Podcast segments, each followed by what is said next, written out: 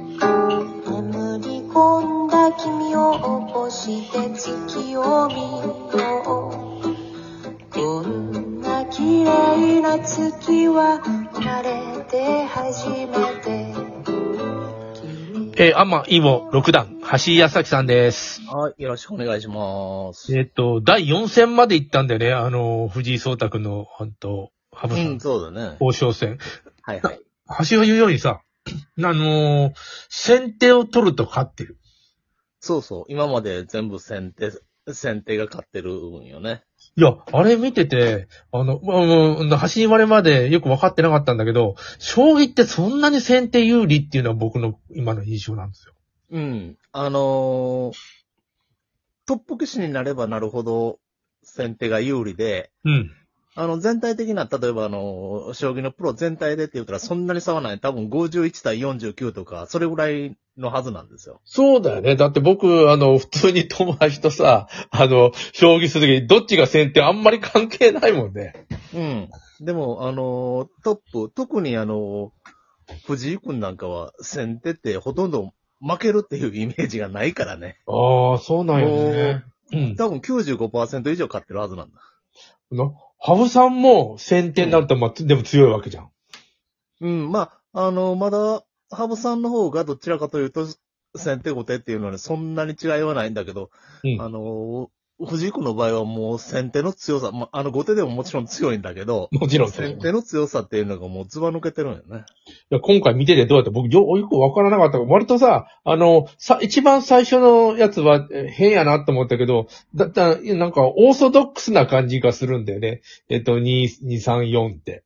そうそうそうそう。さあの、最初は、オーソドックスで、なんかあの、詳しくはわからないけど、多分50手か60手ぐらいまでは、あの、うんそれと同じ局面っていうのが言ってた言他っのてた他にもあったらしいよね。この勝負はもう、何々さんとそっくりですね、みたいな話してたよ。そうそうそうそう。ほんで、あのーね、途中からやっぱり変わっていって、りゃそうだよあの、その一手からコロッと変わってしまう。うん。だで、よね結局、あの、ネットで見てると AI なら考察みたいな、そうそうこそうう交えながらやってるんだよね。うん。だから、あのーね、1日目はほぼほぼ互角かな、みたいな話だったんだけど、だからちょっと2日目、二日目、まあ、あの、最初からず見てたわけじゃないけど、なんか急に、あの、ハブさんの方が優勢になってびっくりした。そう、そうや。ね。ハブさん優勢になってたよね。で、うんうんそれもさ、なんていうの、す、すごい、なんていうのあの、機種というか、変わった手をとやってるわけじゃなくて、うん。なんか、でも、記事を見ると、あの、封じ手うん。あの、藤井君が指した封じ手がちょっと悪くて、その封じ手を境に、あの、ハブさんが優勢になっていったみたいなことが書いてあったけど、それはもうもちろん、プロが見ればそ、プロとか AI が見ればそうなんだけど、アマチュアにはわからない。わからない。もう、はっきあり言の、いや、解説されてもわかんないよ。もう解説めんどくさいと思って見てて、あの、な、なんで AI ならこうやってこうやってってやたらなんて、なんてもなんてもやるんだけど、いや、もう他のはいいよと思う。話長いんだもん。う。そうそうそうそう。だから、あの、わからないし、その雰囲気を、まあ、あの、感じて楽しんでる人っていうのがほとんどなんだけど、そうだよね。あうん。うん。でもそれでも、そのなんとなく雰囲気というか、見てたら、うん、ああの、徐々に徐々にハーブさんが優勢を拡大していって、で、最後は藤井君がどんどんどんどん勝負手を放っていったけど、全部それをハブさんが受け切ったみたいな感じなのかな。以後に比べるとさ、やっぱり将棋は狭いんじゃないかっていう。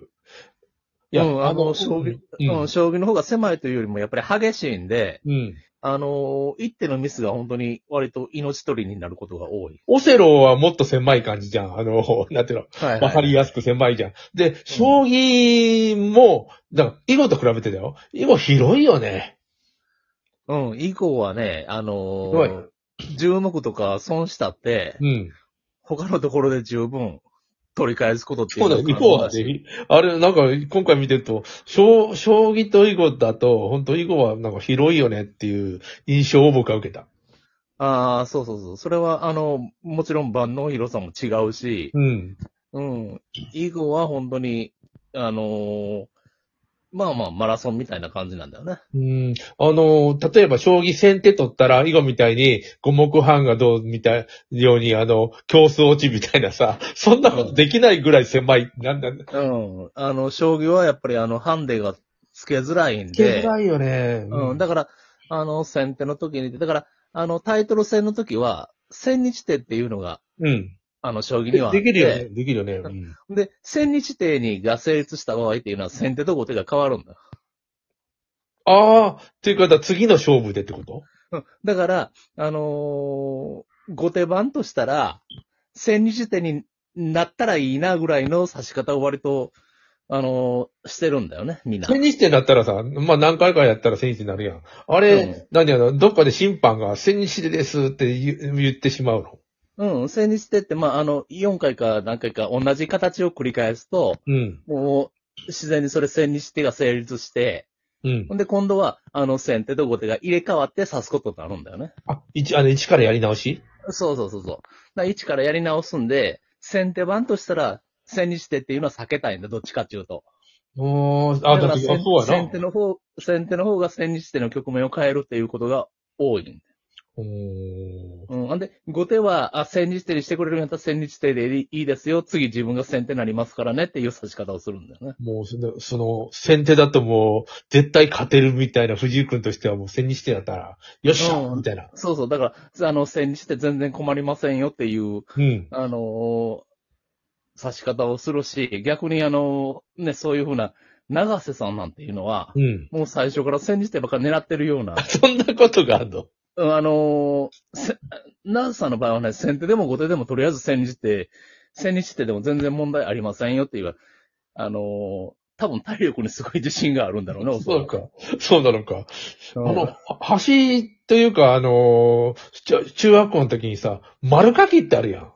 うんうん。あれさ、あの、だいたい決まってるやん、あの丸書き。だって、あんな狭いとこでやってるじゃん。丸書いて、ば×書いてって。はいはいはいはい。あれなんであの、あの、成立すんのあ の、もいやう、お分かってるやんね、ああれれ。は基本的には成立しないゲームだけどしないよね。うしんないけどさ、あのー一生懸命やってて、だ負って、うんけなるんかやつさがおるやん。うん、3×3 だから、うんあの、お互いが最最善手やったら絶対引き分けにしかならないんだ、あれは。な、な、そうだよね。三人、でうんでも、負けることがああるんですよ、なんか。うん、だから負けるっていうのは、まあのー間違ってんだよねなんかうん間違う手をやった時だけで、うん。間違わなければ絶対引き分けなんそうやだねよ。。うん。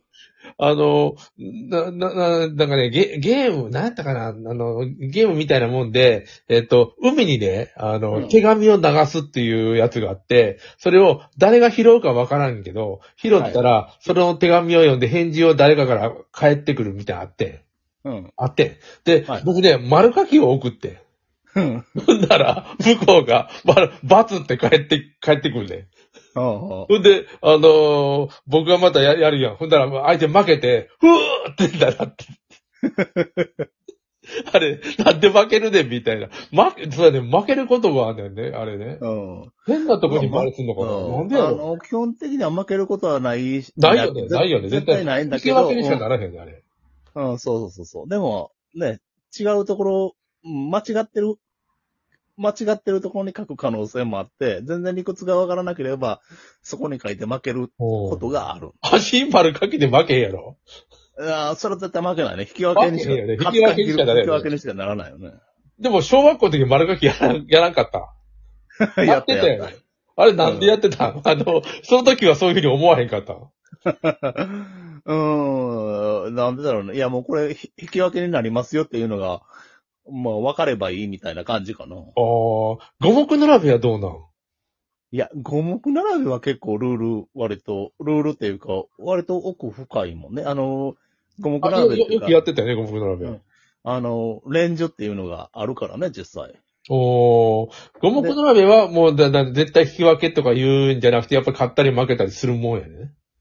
うん、あの、五目並べの場合は、えー五目並べはあれだけど、あの、連ンっていうのは、連中点。多分う、ん多分後手番は、あ、正式なルール知らないけど、うん。あのー絶対先手の方が有利なんだね、普通にやれば。おーなるほど。うん普通の方は有利なんだけど、例えば、後手は3-3でもいいとか。あ、三三。うんだから、あの、基本的に三は三資作産、勝つもんな。うん。うんきゃ基本的には、あの、資産で勝つ、うん。でないとダメなんだけど、えー飛び三とかね後手の場合は三三でも勝てるとか、なんかそんなんじゃないかとかな、多飛分。びさんとか三三。なんかへ変な負け方すんだよあれな。悔しいことに。うん。うん。で、もまあ、あの、五目並べもね、あの、五目並べっていうか、連珠でタイトル戦みたいなのもあるからね。あ、ということは、あの、絶対、あの、丸掛けとは違うんだね。 あ、違う違う。絶対引き分け。うん。うん。でもね、あれ、丸掛け真剣にやって、分かったり負けたりするんだよ。 なぜか。うん。分かってない、ね。う。うん丸、丸書きは、あれ 3×3 だけど、ん。うん。今、あの、一番普通で5番なんかでも、9路番とかっていうのはあるんだけどう、ん。あそうそあうの、4路番っていうのもあるんだ。じゃあ。もう狭いやつ。狭いやつ。で、それでも結構変化っていうのはあって、うん。あの、4路とかで囲碁復帰を進めてるプロとかいてるからね。あ、そう。あの、囲碁でもさ、ほんの正式なやつ広いよね。広い。あれは、それがやっぱりうん。うん。それがやっぱり囲碁を、あのーはちょっと、あの、興味を持っても、なかなかそこからす進まないっていう一つの、ね、ネックになってる可能性はある。ああ広いから。だだまあ、狭いやつあるけど、でも、狭いやつでやるのも、なんか、プライドというか、なんていうかな。なんか、うんあの、うん、遊ぶ、こ子供の遊びだぜ、みたいな感じを受けるわけだよ。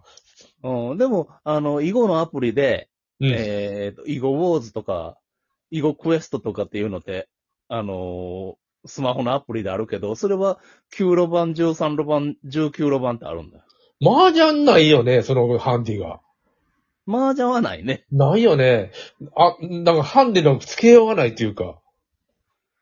うん、つけようはないかな。だから、うんあのーこの間テレビでやったのは、プロとアマで、あれプあ、ロとアもうマすでぐ終わります。何枚かあ買っの、続けて話します。麻雀の話。